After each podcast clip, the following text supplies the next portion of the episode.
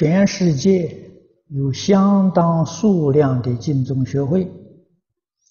他说：“请问师父，什么样的条件才有啊了才有了是吧？啊，什么样的条件呢？才能有师父常住组织共修啊？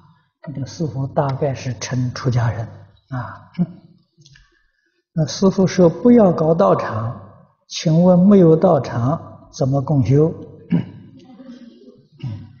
这个不要搞道场是对出家人讲的，不是对在家人讲的。